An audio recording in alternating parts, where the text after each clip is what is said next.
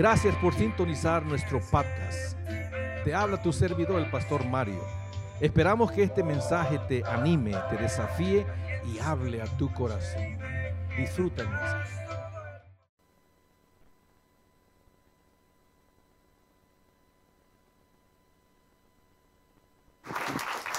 hello, hello, hello, hello, hello.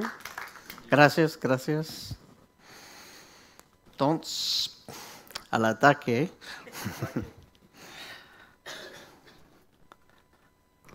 okay.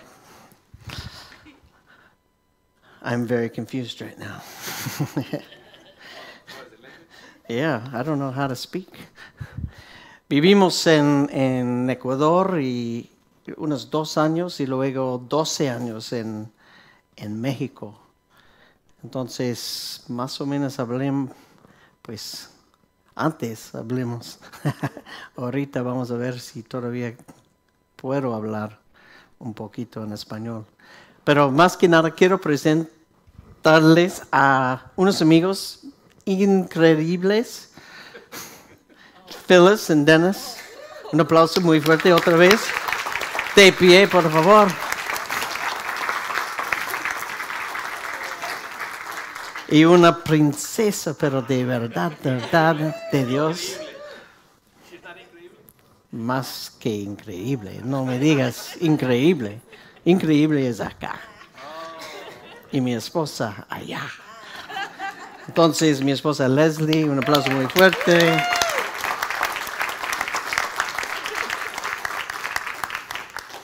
Ay, ay, ay, dice. Okay, I'll try to speak English now. Oh my. It's so good to be here. Thank you. I, I probably need to tell you how Fabi or Fabi acts when she's not in your church.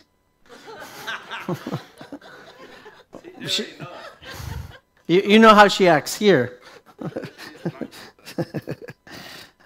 Maybe later we'll talk about that. we we had um, just such a good time with these guys. They came. We're, part of a ministry called Father Heart Ministries, and we do what we call we call them A schools and B schools, and, and these guys they went to both, and and we really what they are is an encounter with God as Father, and so we spend a week, and and you've got to understand from God's perspective for somebody to say, I want to give a week of my life to you, Father, just to know you better. And, and we don't have to even figure out the motivation, the why behind that. Just the fact that a human being in this planet will, will, will lean in and say, I will give one whole week to you, Daddy, is, is such a gift. And the fact that if, if you attend church here, the fact that your pastors are humble enough to go somewhere else and say, we don't have it all. And, and they just submitted to it. And they didn't just submit, but they drank. there's, there's this, this thing that if, if you're going to listen to good preaching, you don't, you don't listen, you don't take notes, you, you drink it. You take it into your heart. And believe me, these two, Mario and Fabi, they, they drank. We, we have this saying in our ministry you can, I'm sorry, cameraman. you can only give that which you've received. Unless you've received something, you, you can't give it. You can only give that which you've received. And so, and, and, and it's, it's such a spiritual principle. We have to, we need to receive from God as Father. And until we receive from God as Father what we have to give, no, and, and we'll, we'll touch some of this, and I'm sure you've touched a lot of this, but I, I came into the kingdom. I was, I was 22 years old. I was a, I was a little, little guy. I thought I was a big guy, but I was a little guy. and I remember I was, I was in this bar. I was a bartender. I was a triathlete. I, I, I made lots of money. I had my own business. I was a, had a home improvement business from when I was about 12 years old. I painted my neighbor's house, and then all my other neighbors wanted me to paint their house. And so I started to hire my friends to paint all my neighbors' houses. And by the time I was 16, I was making, well, more than I ever did as a missionary. we'll just say that. And so, I mean, I thought I had it all. I had, I had money. I had more money than I could spend. I had my health. I was a triathlete. I had my own business that was successful. I was a bartender. I, I didn't love Jesus at all. I didn't know him. I didn't know about him. I didn't. I, I knew very little about Jesus. Of course, I'd heard his name, but I didn't. I didn't know it was a person that wanted to love me. So I had all this stuff and I thought I was doing really good. And I remember I was in this bar and I was talking to this little cute girl, and 20, I was 22 at the time. 22 year old boys talk to girls, and they tell them they're awesome. I'm like, I'm awesome. You should, you should probably take notice because I'm awesome. And so I was telling this cute girl that I was awesome, and it was hard to tell whether she was believing me or not, but I kept talking. and and when I finished, because I mean, in my head, I was I was on my way to Australia. I was going to do a walkabout. I was I had all these big plans, and I and I told her all the stuff that was in my heart to do with my life and my great athleticism and my great bartending skills and my business skills and my, my all the stuff. And, and she said this little line that, that changed my life. And she said, I want to live my life for Jesus Christ. What? I, I, I, I want to live my life for Jesus Christ. And you know, when somebody, and, and this is where we're going to end up going tonight, but you know, I can tell you stuff from my brain, or I can tell you something from my heart. But when something comes out of my mouth and it's perfectly congruent with what's in my heart, it has power on it. And so when she spoke that, the words had power. And if you looked in my city and you had a little, I don't know, potential Christianometer, that's probably easy to translate.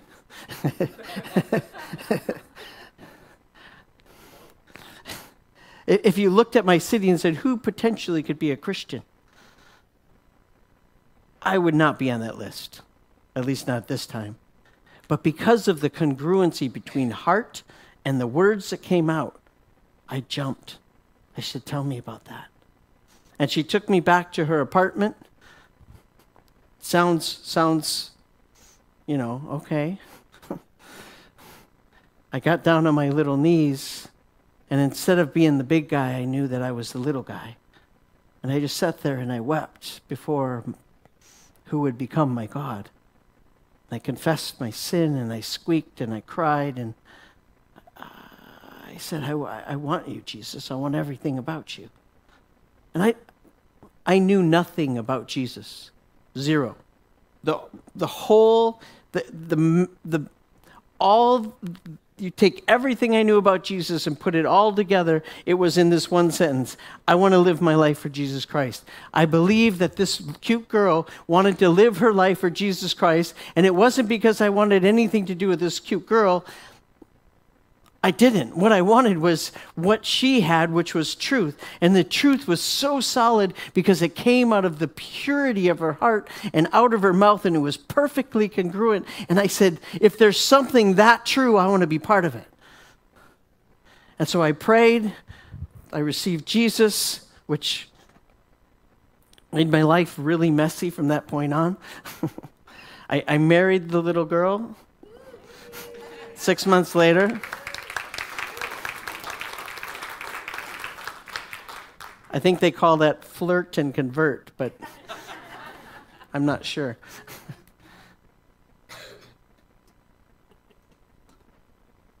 but there was something about her heart that was so true and so real that it, it drew me in. You see, I, I want to start by just saying this you'll never know God through your mind. You're not gonna, you, you can't. We know God by our hearts. How we learn and grow, and, and, and we're going to spend some time on this over the next couple days. So if you're having doubt right now, that's appropriate. but the place that He does business with us, human beings, we go all the way back to, to Genesis 3.15, and, and there's, there's a prophetic promise where God himself, when he comes and he finds that Adam and Eve have sinned, and, and he says, Adam, where are you? And, and, and Adam's hiding, and he's scared, and who, who told you you were naked? Oh, well, that guy over there. I mean, everyone starts pointing fingers. But God stepped into the middle of what seemed like a disastrous mess, and He said, From this point on, I'm coveting with you, man, that together in partnership, we are going to run the devil off this planet. He, he could have said, Squinklies, ven por acá. Ahí, perfecto. Ya estuvo. He easily could have done that.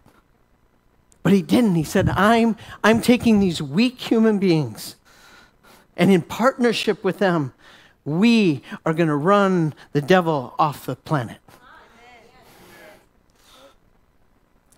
Even though we're weak, even though we're broken, even though we're shattered at times, what I want us to do is begin to see who God really is. Let's, let's look at Matthew 11,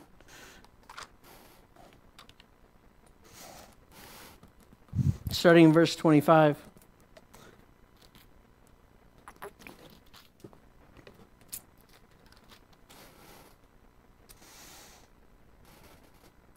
El Hijo de Dios vino precisamente para destruir las obras del diablo. That's not what this says, but I just thought that was important for some of you. Verse 25 At that time, Jesus answered and said, I thank you, Father, Lord of heaven and earth, that you have hidden these things from the wise and the prudent and have revealed them to babes. I thank you, Father, Lord of heaven and earth, that you have hidden these things from the wise and prudent and have revealed them to babes. Now, Jesus is talking to the religious leaders of the day. They've, they've all gathered around Jesus and they're trying to understand him. And now, in the midst of them, he, he says some just amazing things. And, and some of it, we're, we're not going to get to all of it today, but uh, just this verse Jesus speaking to the religious who are questioning him about the kingdom. And he's, he starts by saying, I thank you, Daddy. You see, Jesus uses the word over and over again, Abba. Abba. What he's saying is, Daddy. Like, like a little child, Daddy. It's so offensive to the religious. This is, they're talking about God Almighty. How, how dare you speak about God? You're calling him daddy? Like, where's the respect? Where's, where's the honor due God Almighty? How dare you, Jesus, whoever you think you are, how dare you call him daddy? so we've got a whole bunch of offense going on. Now, listen to what Jesus says. I thank you, Father, Lord of heaven and earth, that you have hidden these things, these things being uh, the secrets of the kingdom. He's saying you've, you've hidden the secrets from these the wise and the prudent. So the wise are those that, that know it all, they have all the answers. The prudent, they know how to apply the answers. So the wise and the prudent, they don't know it but you've revealed them to babes. We, we saw some babies running up here in the midst of worship. Babies are unencumbered by being prudent or wise.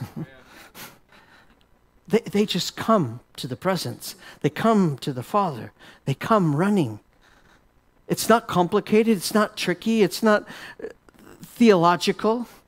When I said yes to Jesus, I didn't have theological arguments on why I should say yes. It had nothing to do with theological arguments. I learned those later. and I'm still unlearning some of them now. but I learned them later. What took me to Jesus? A cute girl? If it was just a cute girl, it wouldn't have stuck. It's been 35 years. I haven't veered, I haven't turned. I've walked steady with him for 35 years. So it wasn't just a good idea because I could get close to a cute girl and she'd pray for me and make me cry.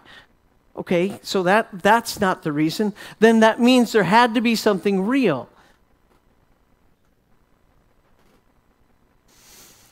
Uh, no matter what she was at that time. She wasn't a traveling evangelist. She wasn't full of the Holy, I mean, she was, but she, she, she wasn't living a life that you would say, whoa, Kathryn Kuhlman walks again. no, it, she, she was in a bar with a guy. I mean, it wasn't perfect, but there was something authentic and real Oh, Father, I'm, I'm so glad that you've hidden these things from the wise and prudent, but you've revealed them to the humility of children. If, if there ever was one that was humble and meek, it was Jesus. You, you, meekness is, is withholding the power that you have in, in, a, in a given situation. You see, Jesus, when, when he went to the garden, they came to, to get him, a whole troop of men. And, and the Roman soldiers, they came and they say, We've come for Jesus. And Jesus says, I am. and they all were flat on their face. Jesus could have stepped over them, walked right into Rome, and declared, I am in charge of the earth. And there's not a single human being that could ever, ever have stopped him. But what did Jesus do? He said, Get up. Get up. You can take me. I, I, in, in fact, it's my great joy because I'm reconciling the kids with the Father. It's my great joy because I'm making a way when there was no way. It's my great joy because I am the perfect lamb You, you could never have taken it says there was legions 12000 angels at the ready. These are the angels that walk with jesus. These are uh, isaiah talks about one of the, the little tiny angels that got out on a field one day killed 80000 men or 60000 i don't remember the right number but that's, that's just a junior angel stretching his legs no, these, these are the big angels. And they're trembling. They're just say the word, Jesus. Like they didn't get it. Are you kidding me? You're giving yourself to them? No, no, no, no. This is just a setup. Just say the word. 12,000 of us at the ready. Let us go and we will mop the place up. But he never said go. He held them back. His, his meekness held them back. You see, he had all the power, but meekness stooped to the lowest place, went to the lowest place. That's what Jesus is saying here. He's saying, I'm, You've revealed it to them. You've revealed it to me as your son. You've revealed it to me as your babe. I've, I've come in humility, I've come in meekness.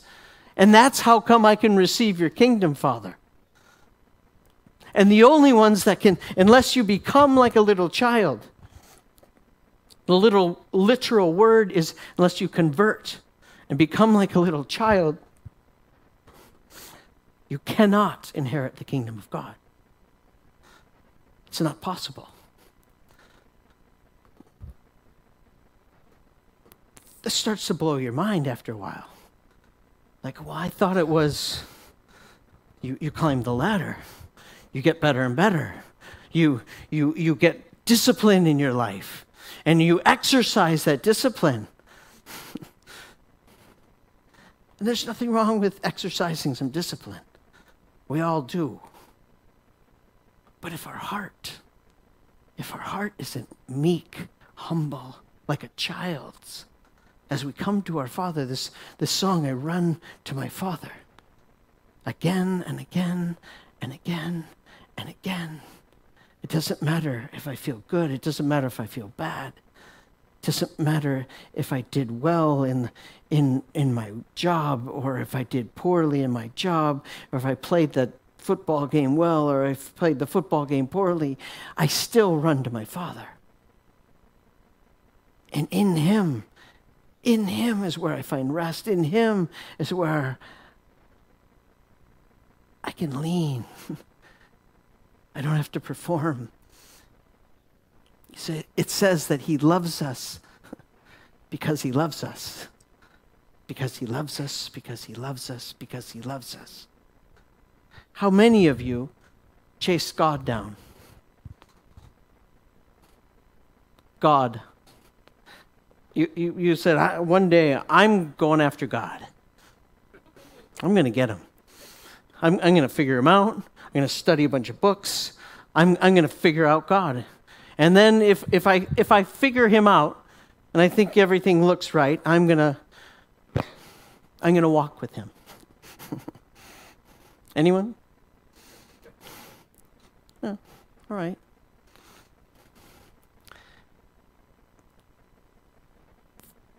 The Bible says, while you were yet sinners, He loved you. On your worst day, and, and, and I had some bad ones. On your worst day, He was loving you. Now, this is where it gets crazy, and, and we're not going to look at it today, we'll look at it tomorrow, but you just have to believe me for tonight. He's loving you on your worst day before you accepted Christ with the same love that He loves His Son Jesus eternally past, eternally forward. That's, that's what He was doing. When you were out there in the world, and I don't know how much you were in the world, doesn't even matter. Let me just say this right now. And, and I'm, I'm intentionally poking some of you, so it's okay if you feel poked. Uh, we're going to wrap it all up. But right now, there's somewhere on this planet, there's the worst man or the worst woman. The worst person on the planet right now exists. I don't know where they are, I don't know who they are, but there's the worst somewhere. Our Father is loving the worst human being on the planet right now with the same love that He's always loved His Son Jesus. I, I can hear your brains ticking. Like, well, what? Wait a minute. Don't, don't. How do they get that? And I, I, I've been serving Jesus for years now. I, I pray, I fast, I pray for Israel, I, I, give, I give generously to the church, right? We do all the right stuff. How in the world do they get what I get? How is that even fair?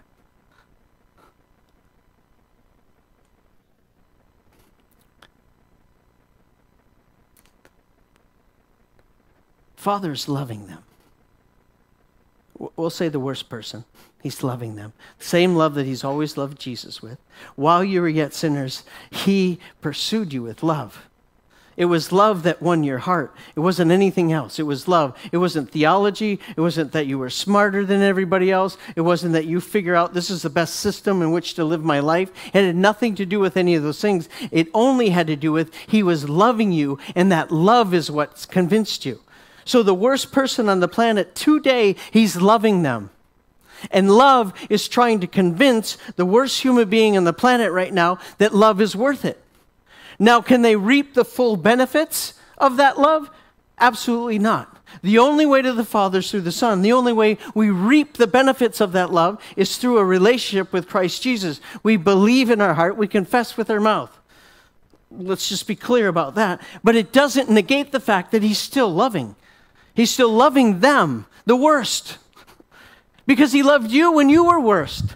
So, how can it be a bait and switch? He loved you when you were worst, and now you're in the kingdom, and so now it doesn't count anymore. You can't love people who are at their worst, just me now, because it's all about me now.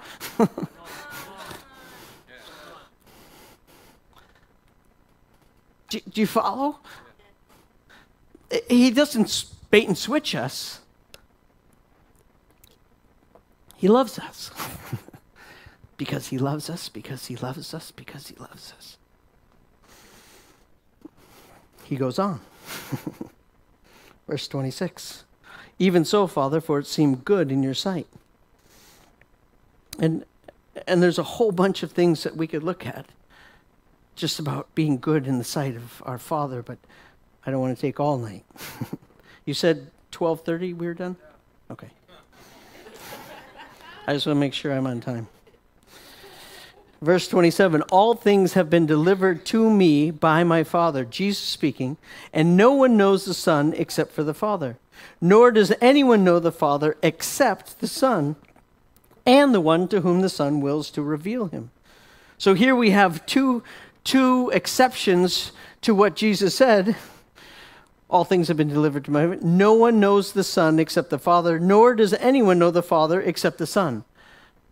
Jesus is saying no one can know the Father without the Son. Nobody knows the Father except the Son, is literally what he says. So he's talking to the religious. The religious, they have spent their entire lives studying books, studying the law, studying the Torah. They knew the, the iterations of the law inside and out, they knew it perfectly. They studied. They from from like Samuel in the temple since 2 years old, they gave their life to the to the to the word, to the law. And it, it brought them up to this point. But now Jesus is standing in front of them and he's saying, I, I love that your dedication. It's, it moves my heart. It's beautiful. No, it's really nice. But none of you know my dad. Not one. Wait a minute. Like, we've, we've, we've given our lives for this. Yeah but none of you know my dad.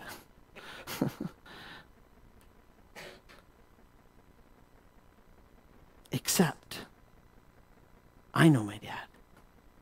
And those whom I will will, those who I will make a way, those who will follow in my steps, those who will walk with me, those who will come into my milieu, those who will come and see, follow me, those, they will begin to see who my Father is.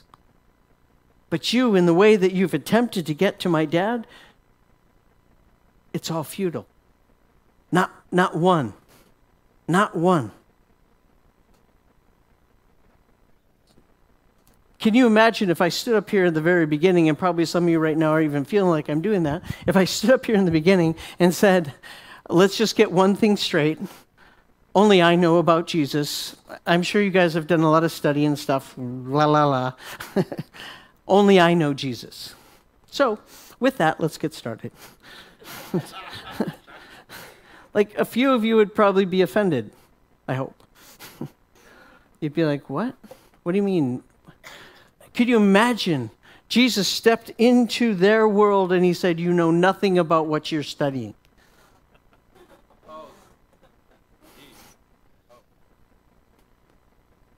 You see, you can't get to my dad this way. And, and what I don't want you to hear is that I'm saying our minds are horrible things. Our minds are amazing. And, and one of the amazing things that they do is they, they give voice to what's going on in our heart. They give voice to what Father does on the inside. If, if, if I need a doctor, say I need brain surgery, I want the best brain surgeon ever, ever, ever. I, I, want the brain surgeon that knows how to get into my brain, do whatever he needs to do, close up my brain, close up my head, make it all look right, and it works still. Like, I want the guy that does that two, three, four, five, seven times a day. I want that guy working on my head. I want him to have studied. I want him to have traveled. I want him to look at all kinds of brains. I want him to know brains. If, if, if I'm in trouble with the law, I want a lawyer that knows the law and knows the way to, to manage the law in a way that it's favorable for me. I don't want him to cheat. I want him to do what's lawful, but I want him to know the law. I want him to have studied. I want him to, to anguish overnight about my case. I want him to think about it all the time. So the, the mind is, is amazing, creative. Oh my gosh, what has been put inside of us is endlessly beautiful. But it's not going to lead us to God.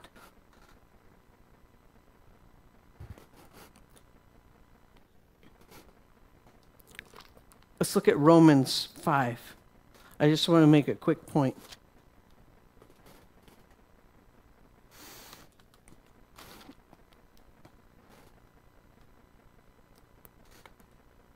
Romans 5 and 1, it says, Therefore, having been justified by faith, we have peace with God through our Lord Jesus Christ. Now, now this word peace, it's a word that's translated, it's, it's eirene, and it, it literally means dovetailed.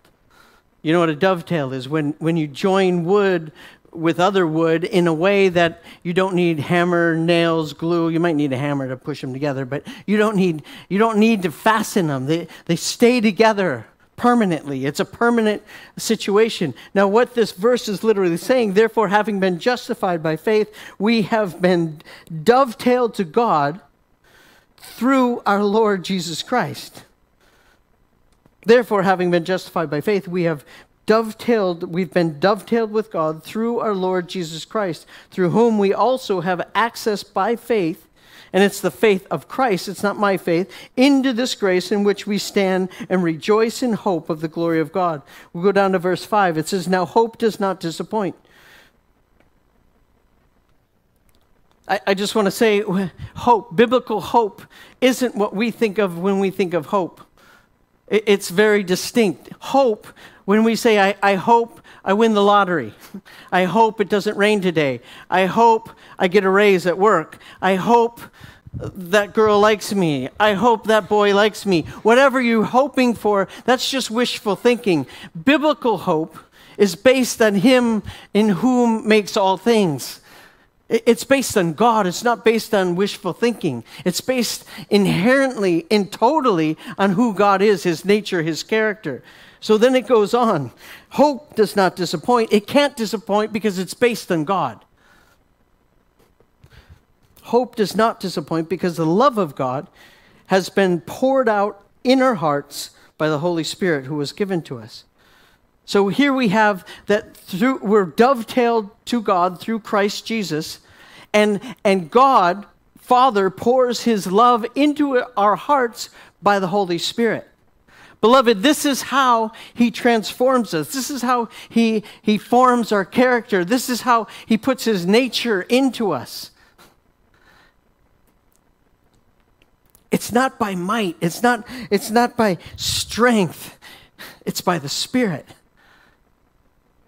The Spirit pours the love of God, and the love of God, when it comes into a human being, it takes up space. It begins to make us everything that God wants for us. Everything that pleases Him, we begin to do naturally because He puts Himself in us. Not because I've done the right thing or I've determined to do the right thing. Beloved, we'll, get there in a minute. let's, let's look at Proverbs 4 23. Are y'all doing all right? Are you understanding me? I can talk slower. Sometimes I get excited.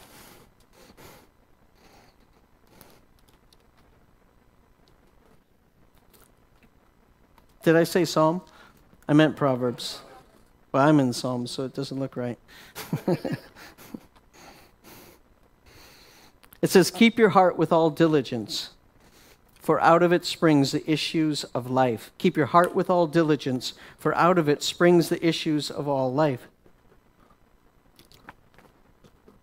This word diligence, it's literally a military term. And what it means is if you're going to fight for this thing that is so valuable, and, and what is so valuable in this, in this passage is your heart. So keep your heart with all diligence. This, this diligent word is, is it, it's based on a, on a word that is, it's a Hebrew word that is based on bring all military arms, bring all barrage, bring all strength, bring all might. If you're going to defend, if you're going to die somewhere defending something, this is the place that you're going to die. Defending your heart. It doesn't matter what you have. Bring it all to bear. This is the single most important fight you're ever going to have. If you're going to fight, fight here. This is the place where you where you give your last breath. Is what this passage is saying. So, uh, let's look at it. Keep your heart with all diligence. So bring it all to your heart. Defend your heart at all costs, for out of it springs the issues of life. The overflow of your heart is life. What comes out of your heart is life.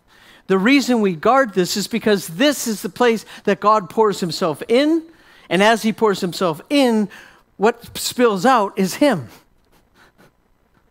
And so we fight for that. We, we defend that with all our might, with all our strength. Have, has anyone ever tried to be patient?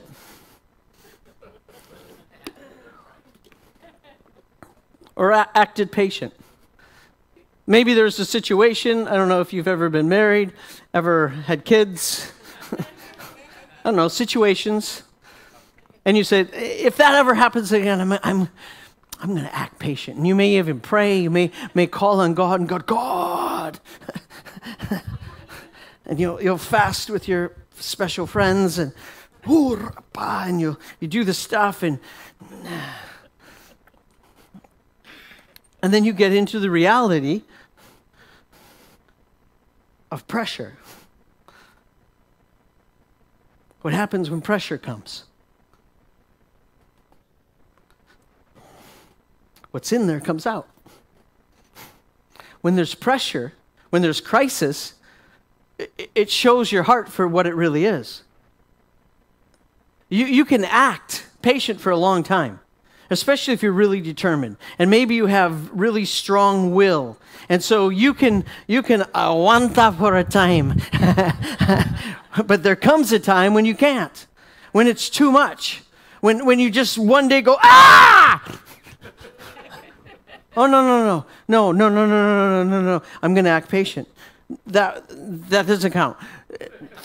From now on, I'm going to act patient we have a phrase calling lose your patience, right? Yeah. So if you lost it, did you ever have it? Yeah. Can you have it? Is it possible to be patient? Hmm. I'd say in our own strength it is impossible.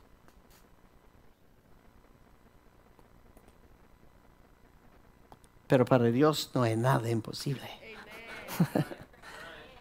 no, in God we can do this thing. I, I used to go to a place down in, in uh, near New Orleans, Slidell, Louisiana, and and they they were part of Katrina, and now Katrina has been 15, 16 years ago, and and we know the story. The levees broke, and this wall of water came through New Orleans and and destroyed. Still to this day, New Orleans hasn't turned around. There's neighborhoods that are still abandoned. There, there's some amazing stories that came out of that. I, I just want to tell you one because I usually tell the wrong, the other side. But uh, there was there was a neighborhood and and there was all these houses, but it was a hill. And and the guy at the top of the hill, people started climbing on the roofs because the water was rising to roof level and above.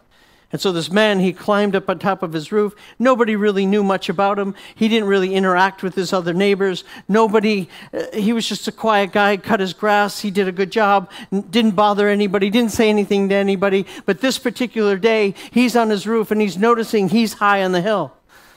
And so all his neighbors are, are going underwater. What they didn't know about this quiet man is that he was a Navy SEAL.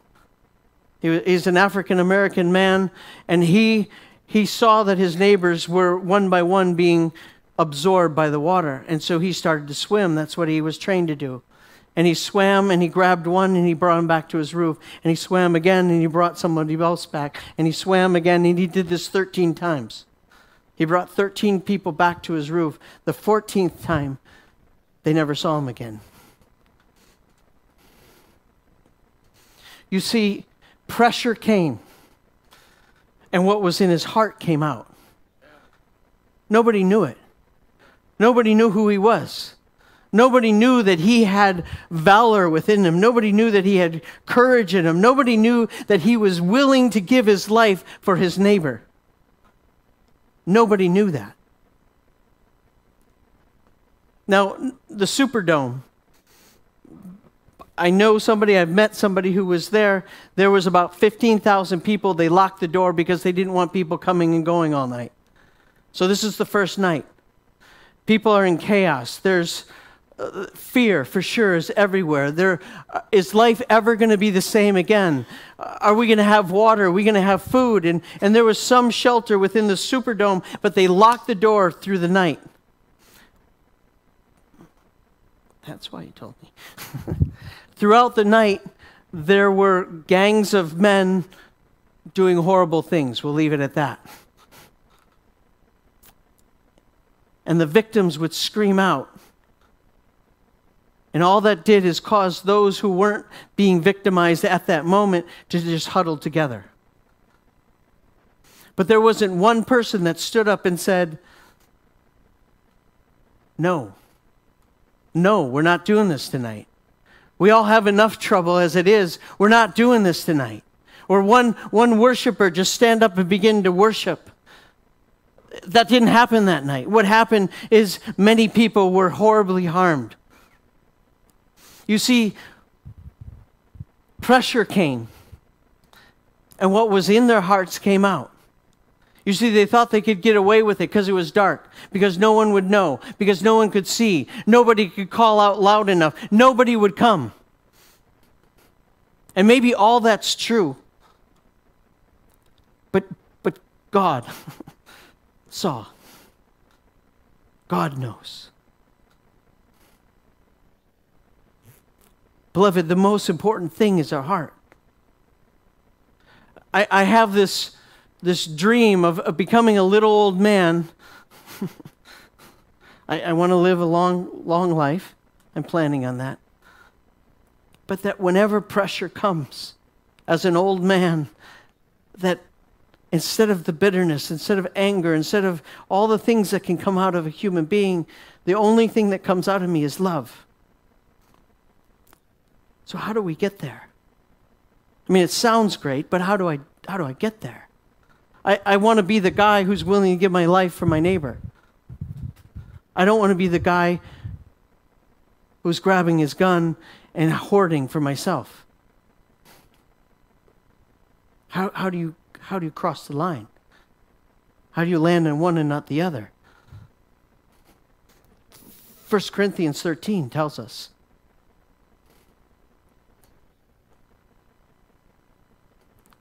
God is patient. So if you need patience, for example, what do you need more of? God is love. You need more love. You need more God. It's the same. You need more of Him. What if I told you that not only did you not need to act patient, you could be patient, but also you don't have to act like a Christian? What if you could just be one?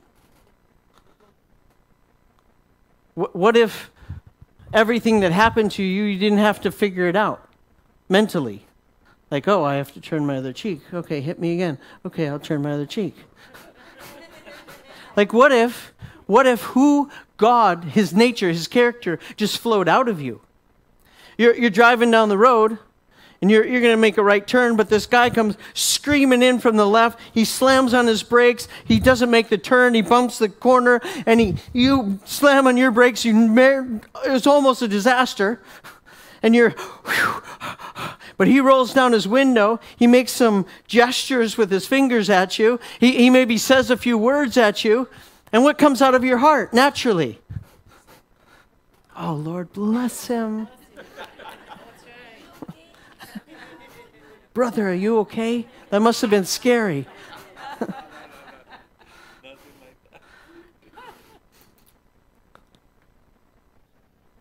it's a good check for all of us. I'm, I, I'm in with us. I don't, I don't react perfectly. For me, it's more my computer. That's where I, like, it, it has one job, and that's to be a computer. And if it's not doing that right, then come on.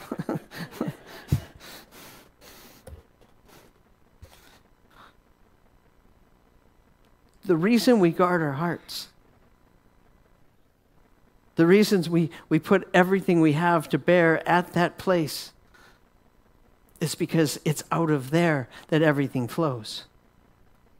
Beloved, we're, we're not going to have time to talk about this this few days, but when you begin walking with God and you, you realize God is Father, and he you you make way for him to begin to pour his love into your heart. And you begin to walk with him and allow him to pour love into your heart. The first thing that happens is love goes into the lowest places. Lows, love goes into the places that need love.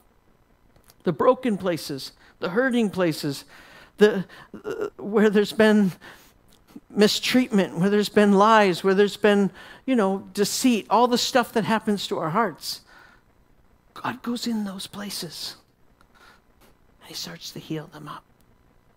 But it's His love that heals us, it's Him. He pours Himself into us so that we begin to take on His nature, His character. Oh, it's, beloved, it's so much better than it ever has been. So much better than anyone ever told us. You see, God God Himself is, it's Him that wants to see us walk like Him. He's determined to see that I end up more like Him. It's, it's not me. it's not that I want it, and of course I do. I, I just told you. But it, if I read my Bible every day, if I, if I fast, if I pray, if I pray for the right people, if I do the right things in the right posture, none of that That's not the ultimate determinant. The ultimate determinant is that God wants to love me because I'm his kid. In the same way, let's just look at it. Just I, I feel I feel like we're some of us are stuck on this point. In the same way, John 17, hours before his death, Jesus on his way to the cross. He's having this intimate conversation with his father, and John records it.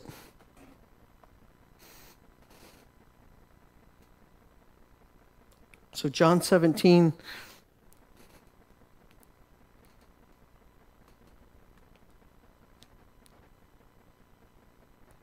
I just want to grab two pieces here. So, verse 23, it says, I'm in them and you're in me. Jesus talking to his Father. I'm, I'm in them, being us, Jesus in us, you're in me, so the Father's in Jesus, that they may be made perfect in one, and that the world may know that you have sent me and have loved them as you have loved me. He wants us to have this ability to be one. He's talking about the glory that the Father gave him that he disperses to us. That glory allows us to be one as they are one. But then it gets even better down at the very end. Verse 26 And I have declared to them your name. And I will, and it's present continuous verb, I will continue to declare it. Jesus came to the cross to declare the name of the Father. It says 42 times in the book of John that the Father sent the Son. Now, listen to this next phrase, and it, it might be a little disruptive at first. Jesus did not go to the cross because he loves you. Jesus went to the cross because his Father loves you. Jesus does love you.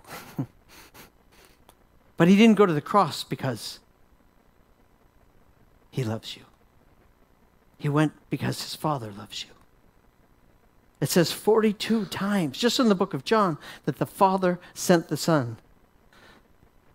John 3:16. Just one of 40 two examples. It started out for me. I'm like lost right now.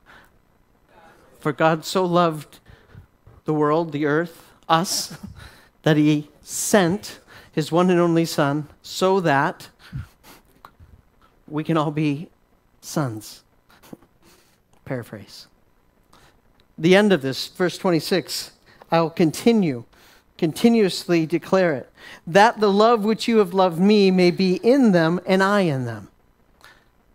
Jesus is declaring that he wants to be in us. He wants to dwell within us. And, and we could spend a lot of time just on the, the indwelling, the abiding in Christ, that I'm a new creation in Christ. I'm clothed in Christ. I've taken off the old clothes and I put new clothes in. Paul uses a word, and, and I don't remember the word in Greek, but he takes two Greek words and he smashes them together and he uses this phrase, You're a new creation in Christ. He couldn't just use a word that was available because it never had happened before. This is something new. Man and God mixed together. We are mixed with the divine through Christ. I have the same relationship with the Father that Jesus had. It's crazy. That means daddy. it took me a long time to just be like I, I, I was part of holiness. I was part of, and, and I do have, oh my gosh, I have awe for, for God, His awesomeness, His beauty. His beauty is stunning.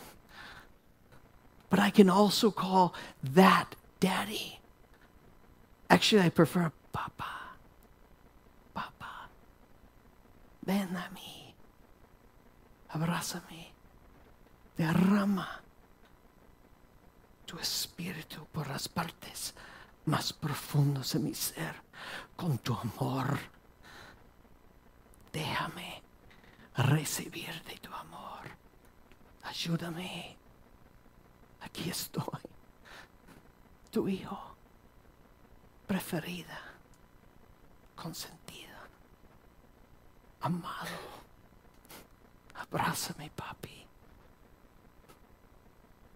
Abrázame. Bésame con los besos de tu palabra. Pon las palabras en mi, mi ser. Cambio mi ser. Para ser más y más y más como tú, papi. Oh, beloved, that's where we can live. That's where we're called to live. But through Christ, that's where that's our portion. And it's not based on anything I do. We are the righteousness of Christ. What that means in God, the righteousness of Christ in God, what that means is that I can't do anything, anything to become more or less righteous than I am right now. I can't add one drop to the ocean of righteousness and become more righteous.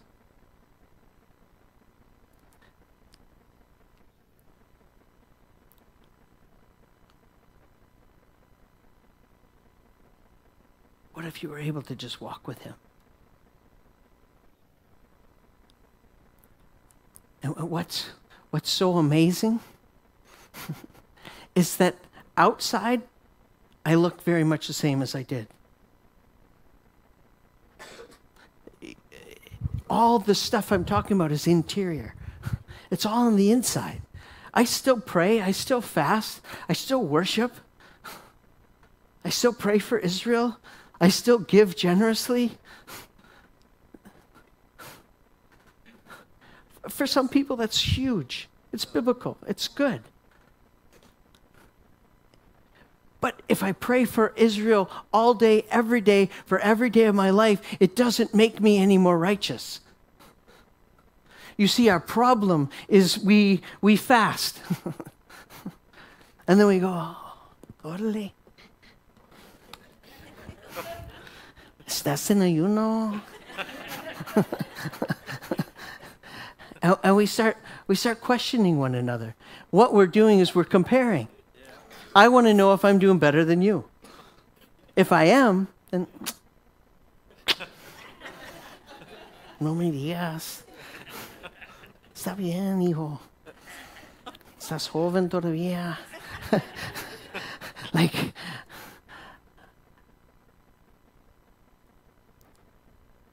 it's this assumed righteousness. And what it is is religion and legalism. And what it does is take the life out of everything.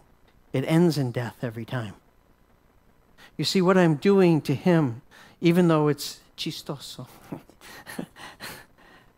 is I'm degrading him. I'm telling him that he's less than me. I'm telling him that his effort, which to him is monumental, to fast for a day, I'm saying it's kind of worthless. It's like kindergarten stuff. I mean, if you're a real man of God, right? And so I've just humped all this crap on him, made him feel about this big, and then I give him a Dios te and, and I feel puffed up, and he feels horrible. Is that the Christian life? How should he feel when I leave a conversation with him? He should feel love. L- listen to this. I, I love this. If you minister to somebody, they may or may not feel loved. But if you love somebody, they will feel ministered to.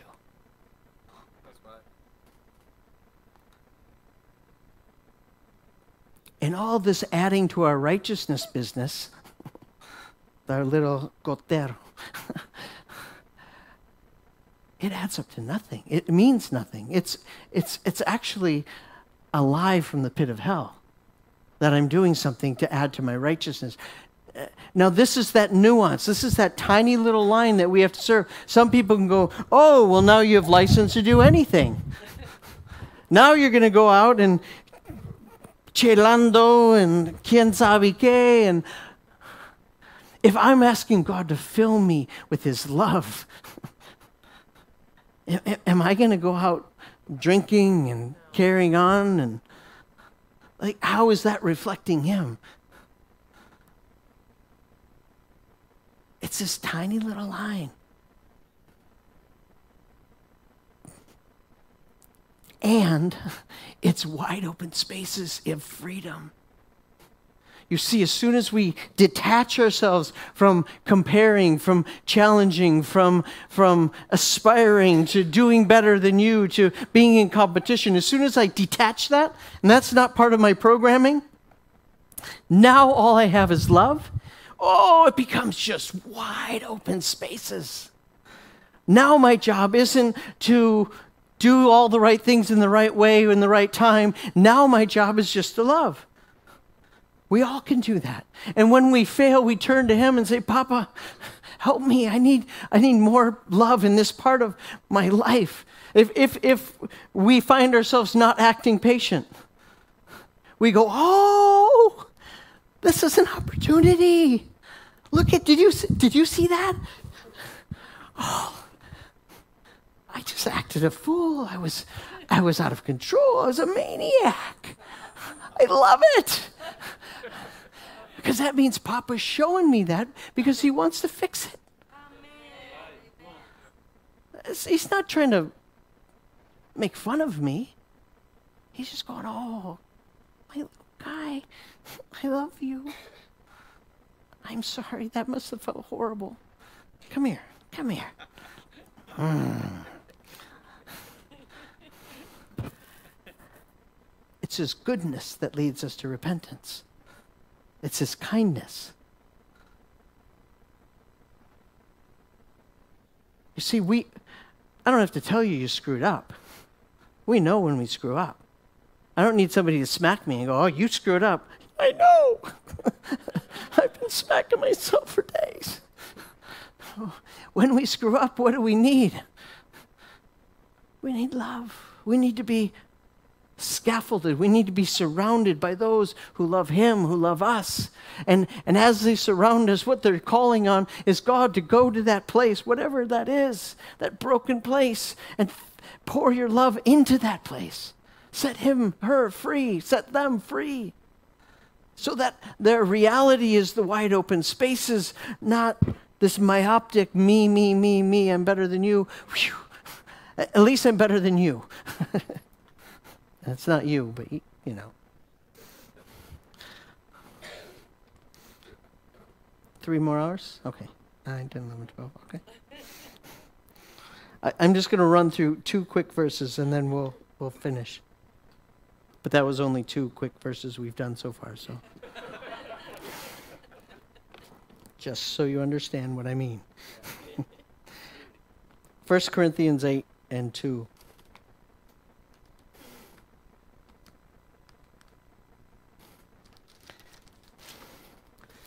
And this is Paul, the apostle, and, and he's, he's kind of having this conversation about the mind versus the heart.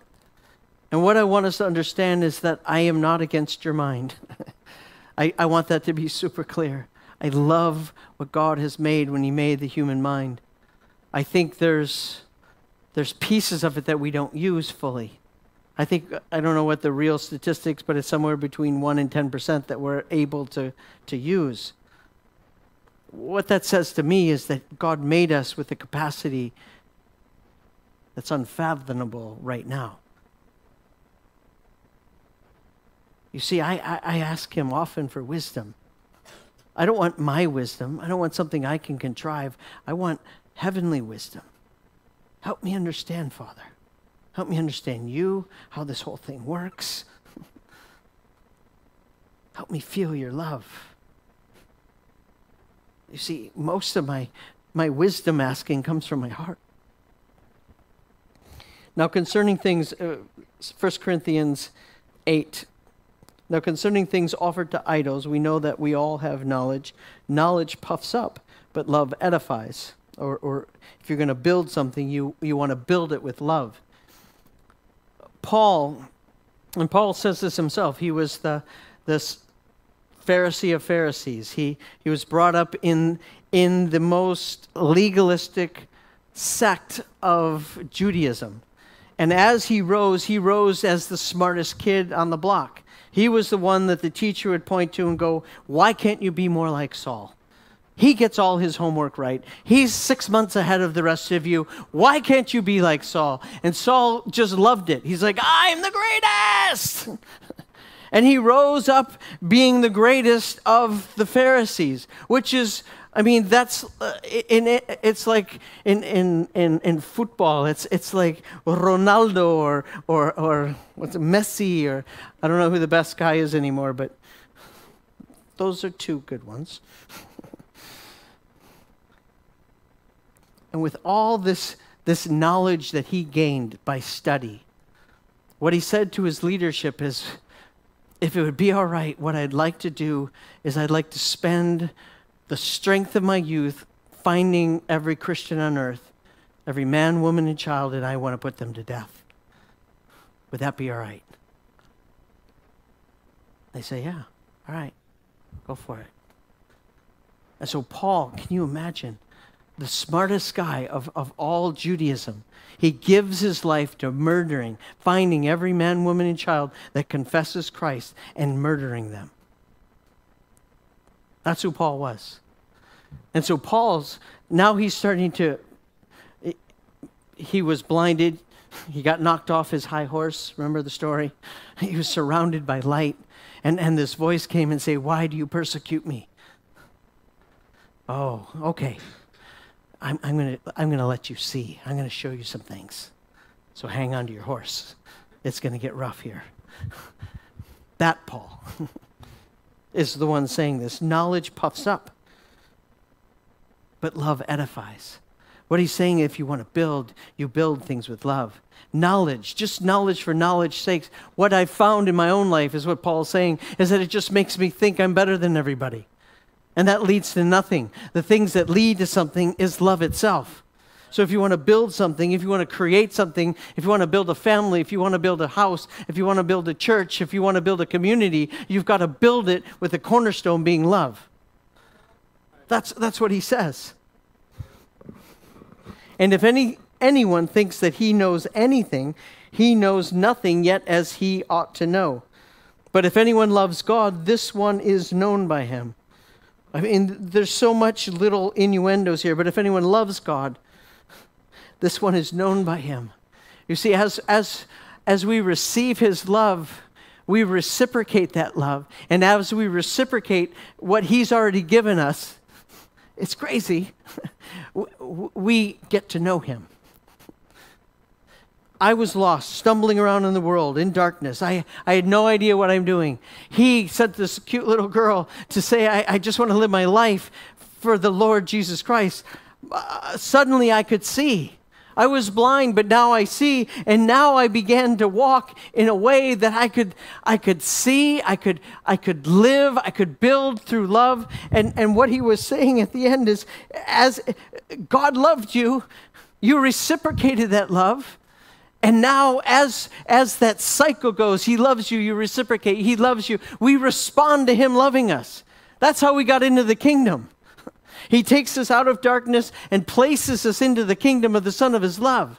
We're placed into this new kingdom, and in this new kingdom, we begin to see in a way that we've never seen before. We begin to not just reciprocate, but receive and know who God is.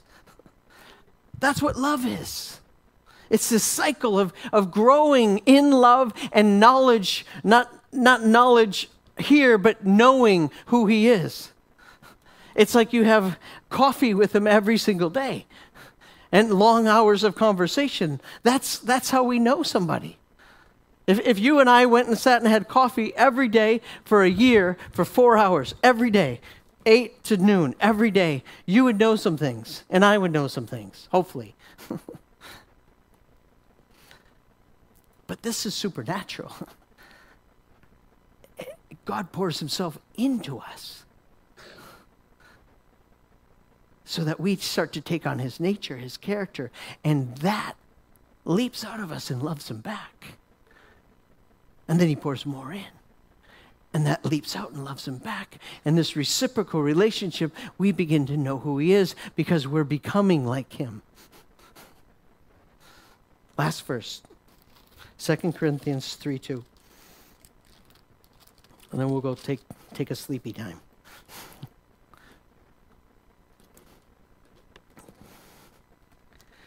Verse 1 on 2 Corinthians 3 Do we begin again to commend ourselves, or do we need, as some others, epistles of commendation to you, letters of commendation from you?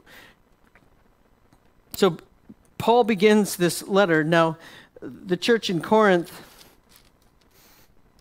if we just go back to 1 Corinthians, we, we know at Mars Hill, Paul had preached, and, and maybe two or three people came to the Lord in Athens. From Athens, he went to Corinth.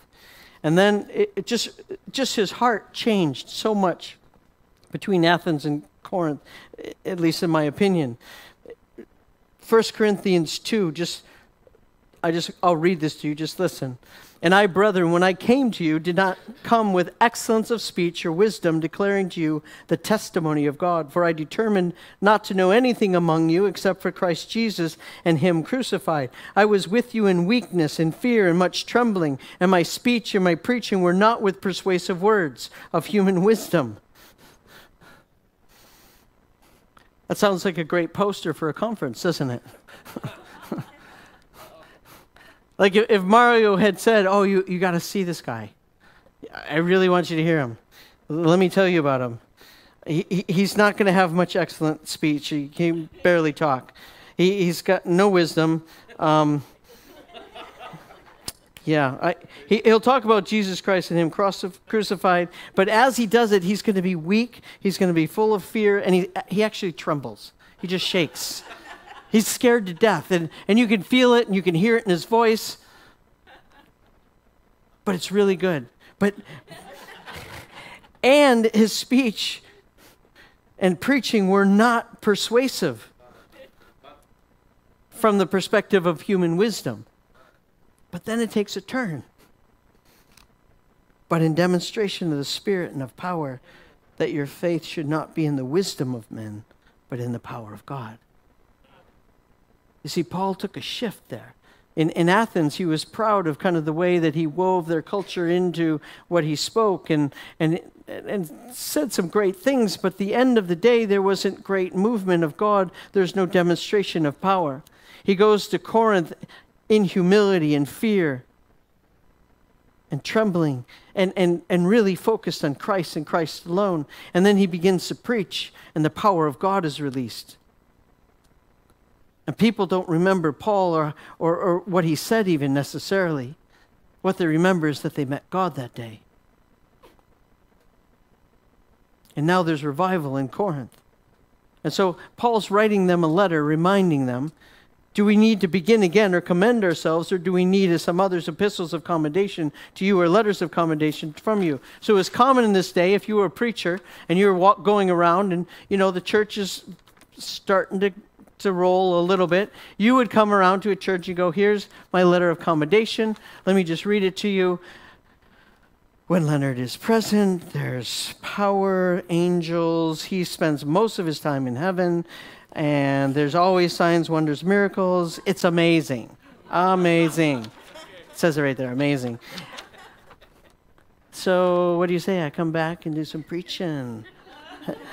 so, so there were these super apostles, and they were going around, and they, they had this, this Vita that was amazing. They, and it was like, woo!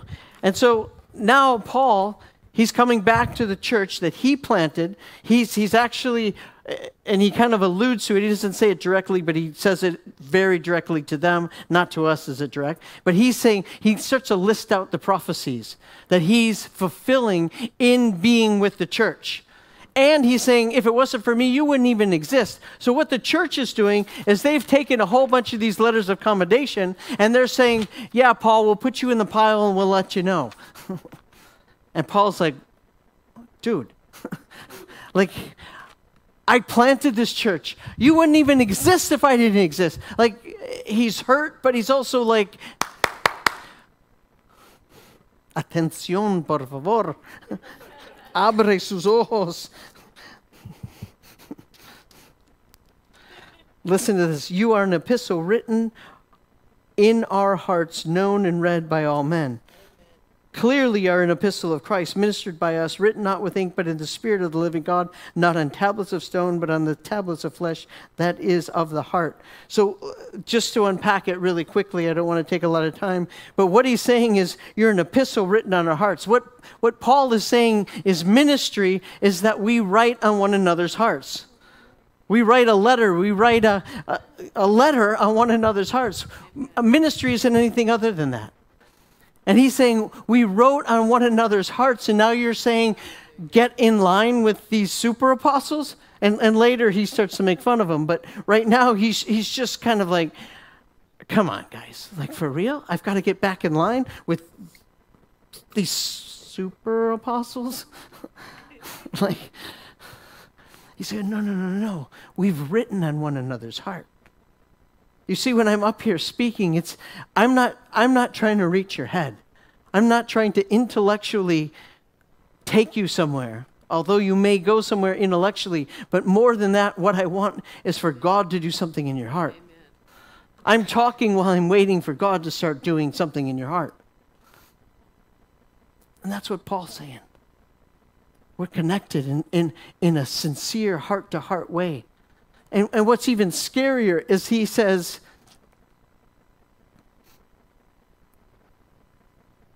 that our hearts can be read by all men. First, first century church could read hearts.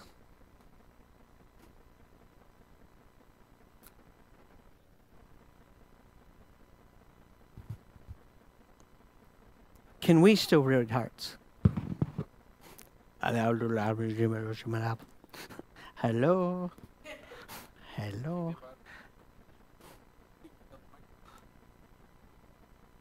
Safeway.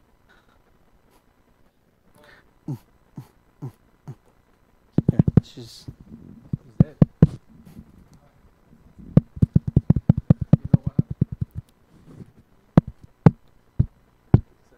I can just talk loud. So what was I saying?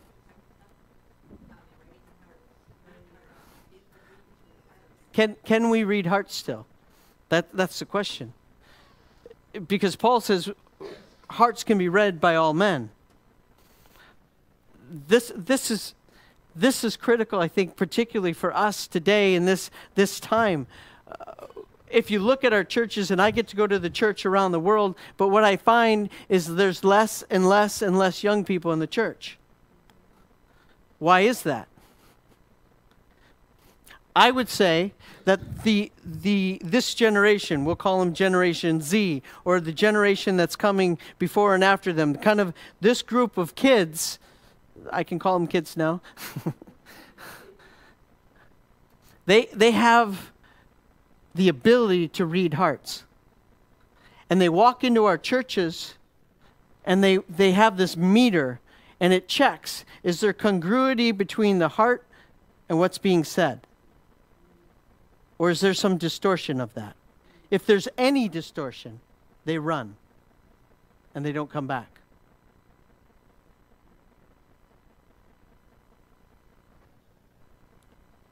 You see, we're, we're accustomed to come to church and we go, how you doing? ¿Qué onda, hermano?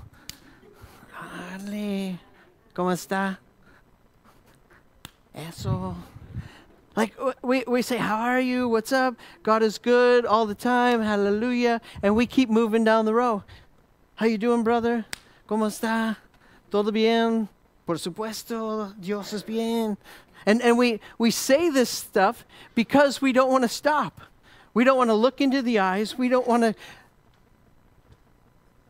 read each other's hearts. Because if we read each other's hearts, then we would know what was going on on the inside. And if we knew what was going on the inside, we, we wouldn't just leave them. We would go, oh, hermana, why don't you and my wife and I get, let's go grab some coffee. I want to I want to hear what's going on behind those eyes. I want to know the story. I'm, I'm reading it right now but I want to hear it from you. I want us to sit down and talk about it. Because you're important. You're important to me. You're important to this place. You're important to God. And He's loving you right now.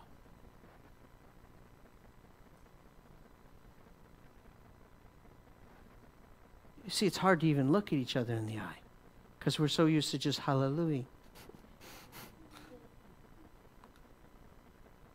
But when we stop and look and listen and read each other's hearts, He knows. He knows what's going on. And I don't even have to figure all the stuff out. I can just say, I see you. I see that you're hurting. And I can tell you that He's loving you right now. And it's going to be okay.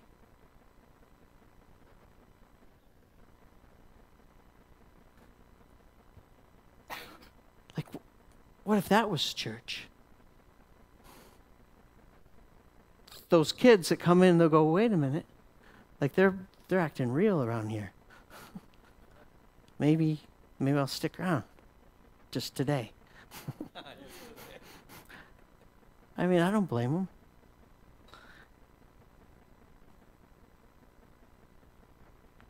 See what what Paul's showing us is that ministry is writing on each other's hearts, each other's. So that means I'm writing on yours, but you're writing on me. Half of what I said tonight is because of you. Not because I have, half what I said tonight isn't on this piece of paper. Maybe more. If you pulled it out of me, you, you're like, I want to know about this in my heart. Will you write this in my heart? Will you write? I, I can feel, I can hear the questions, and so I'm answering the questions. You might think, oh, he's just going along. I'm not. And Paul's going, we can read each other's hearts. In fact, all men can read hearts. The world can read hearts, and they're really good at it. And, and they're getting better. This generation is so sharp. I would even say that they're like I don't want to give them too much. but they are smart in, in intuitive heart ways that we haven't seen in generations. maybe ever. Going all the way back to Adam and Eve, maybe. There's something open in their hearts. And I think because they're supposed to read and write on each other's hearts, but they're all supposed to do something for the kingdom. And right now, they come and they go, I want, I want a place where I can authentically be known and know. I don't want some guy standing up on top talking down at me. I, I want to connect. And, and it's, it's, it's, not, it's not the pastor, it's the, it's the people, it's us. We're the family of God. We're, we're a light on a hill. We attract people. They come, and when they come, that's when the stuff happens. They experience love or they don't. They, they get their hearts written on or they don't. Their hearts are read or they're not. And uh, don't take this as condemnation to you. This is, this is the church worldwide. So it's not gente con propósito, it's, it's la iglesia mundial.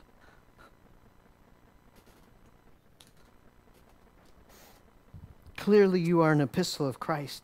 So he, he then starts to delineate and he, he starts to talk about where this stuff is coming from. And we're not going to spend the time on that tonight, but clearly, you are an epistle of Christ, ministered by us. So he doesn't take the minister out. I'm important to God, to, to this process. Ministered by us, written not with ink, but by the Spirit of the living God, on tablets of stone, not on tablets of stone, but on tablets of flesh, that is the heart. Like what happens here is that God, through the Holy Spirit, writes on your heart, writes on my heart, and we're transformed. That's, that's Paul's argument for the heart, as opposed to knowledge that just puffs you up. If, if I could tell you lots of things, I could tell you Hebrew words, Greek words, Aramaic words, and, and twist you up into a little knot until you go, I don't even know what he's saying anymore. to what end? Our end always, always has to be love. And what God is doing on the earth, and, and it's not this ministry that we're part of, it's what God, the Father, is doing on the earth as he is approaching the sons and daughters as a father and he's pouring love into them. He's transforming them. He's changing them into his likeness and he's releasing them on the earth to do the same, to declare his name, to, to show the earth who he is. You see, the earth, the earth right now doesn't know God as a father. They know God as a far and distant, angry man that commits genocide. If you're on the street talking to people about Jesus, the first thing they'll say, Well, what about his dad, God? He's this genocidal maniac. You want me to crawl up into his lap? Are you nuts?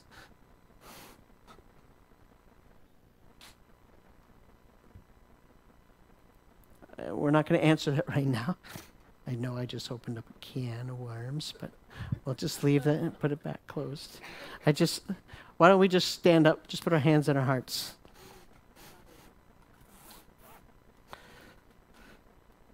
You can sit. Mm. Wherever you think your heart is, you can just put your hand there. We're going to say, Father, we, we just thank you that you're a good, good Father. And right now, you're loving every single one of us with the same love that you've eternally loved your Son Jesus with. Father, is as much as we've confessed Christ as our Lord and Savior, that we've believed in our, in our hearts and confessed with our mouths that Jesus is Lord, Father, we can reap the full benefits of that love.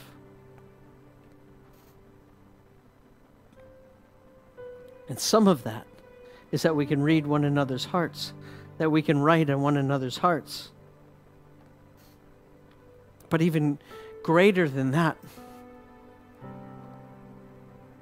as we receive love, we begin to become everything that God is patient, kind, long suffering, loving, full of wisdom full of kindness.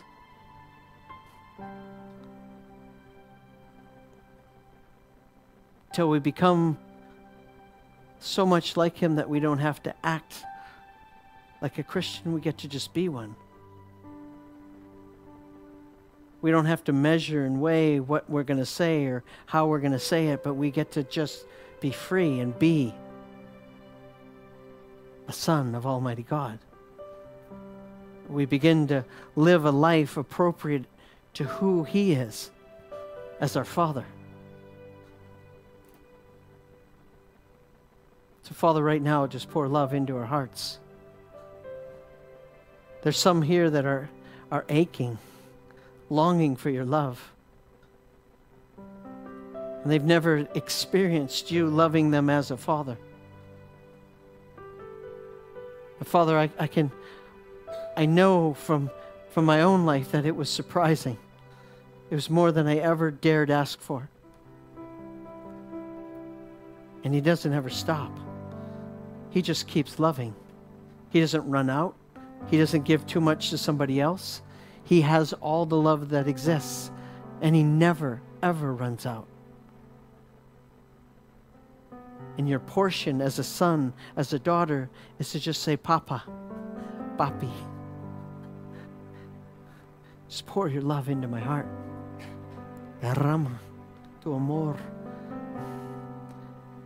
en mi corazón ahora mismo.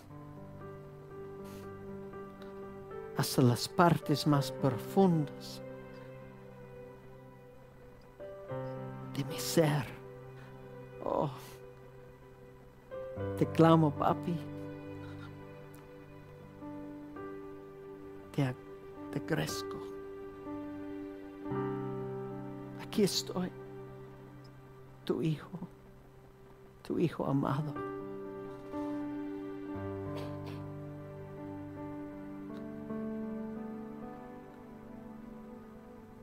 Love me.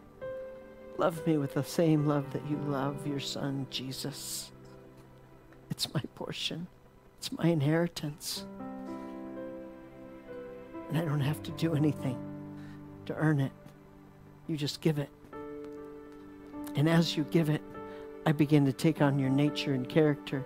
And as I begin to take on your nature and character, I begin to walk in a way that is everything that you believe a Christian is.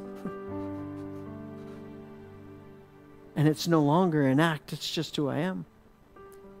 I get to be a son of Almighty God and live in a way that's appropriate to who my dad is. So I thank you, Papa. I thank you, Papi. Te doy gracias, Papi. Te doy gracias que soy tu hijo, tu hija tu princesa consentida, tu amado. Te doy gracias. Thank you, Papa. Amen. Amen. So we'll be back here in the morning, 10:30, and we'll continue the journey. Amen. Amen.